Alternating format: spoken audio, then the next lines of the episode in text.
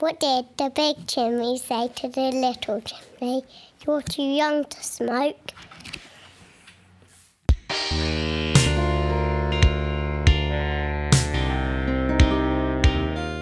It's Wednesday, the 8th of July 2015. This is the Random Bamcast episode 5.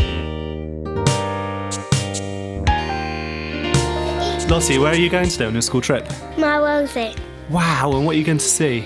Um, we're going to see meerkats, um, baby meerkats, Fusa Lima, uh, snow leopards, penguins, um, piranhas and stuff like that. Is there anything you're not looking Piranhas? forward to seeing? Piranhas. Why don't you want to see piranhas? Um, I just don't like piranhas. Okay. Because of the sharp teeth. What are you looking forward to seeing? Uh, the baby meerkats, because when I saw a picture, they were doing the conga, conga, conga, conga. Samuel, where has your brother Barnaby gone today? Go. Where, where's he gone at school? Didn't the school go on a trip somewhere today? Yeah. Where? The So, To the zoo? What animals do you think they're going to see? zebras, Zebras. What other animals are at the zoo? giraffes, What's your favourite animal? lions. Lions. What do lions do? What noise do lions make? Well, it's um, budget day, the day of George Osborne's emergency summer budget. And as a financial planner, that means I have to watch it, make copious notes, and then uh, talk to various journalists and things about it afterwards, what we think. So I've just watched it, um, made lots of notes, and I've just gone on uh, via Skype, spoken to Charlie Frost, who is a journalist at Eagle Radio, our local radio station. Uh, we spoke for about 10 minutes, and I gave Charlie some of my thoughts on uh, what was contained in the budget, what it means for people. And what they'll do now is they'll sort of chop out the bits that were any good, if there was any of that, and they'll um, they'll broadcast it in their news package.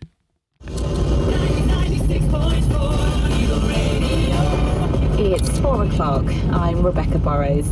The rabbit out of the political hat, George Osborne has introduced a compulsory national living wage. Years, And child tax credits have been limited to two children. Martin Bamford is a Cranley financial expert. There was a really big attack, for example, on um, families who decide to have additional children and receive welfare, really capping welfare payments to families with two children in the future. And I think there's going to be some very big conversations over the next few weeks and months about that, whether it's really a form of social engineering or if it's a sort of truly budgetary response to a growing welfare burden. While future students. Tell me the story of the lunchboxes.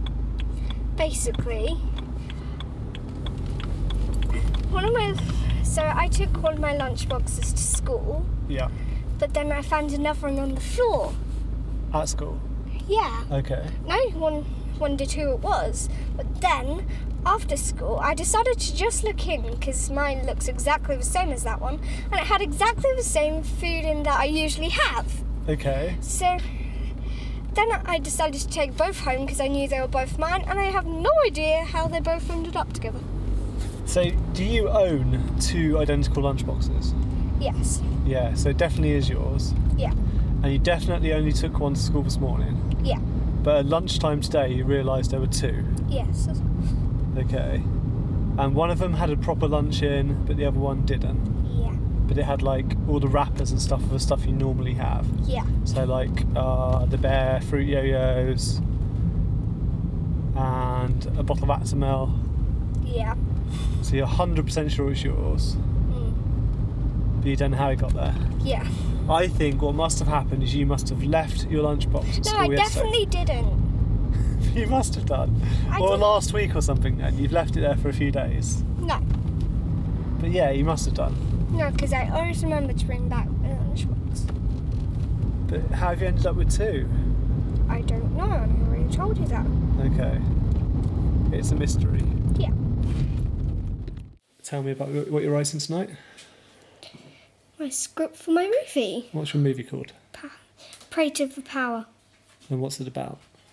It's about people who have powers. What's all the powers? You know, like the four elements and stuff like that. And what are your characters called?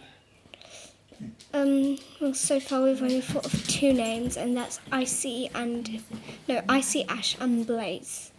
Okay. So who else do you? What other characters do you need? We need people to be from a fire army. A fire army. What about? What's a good name for somebody from a fire army? Coal.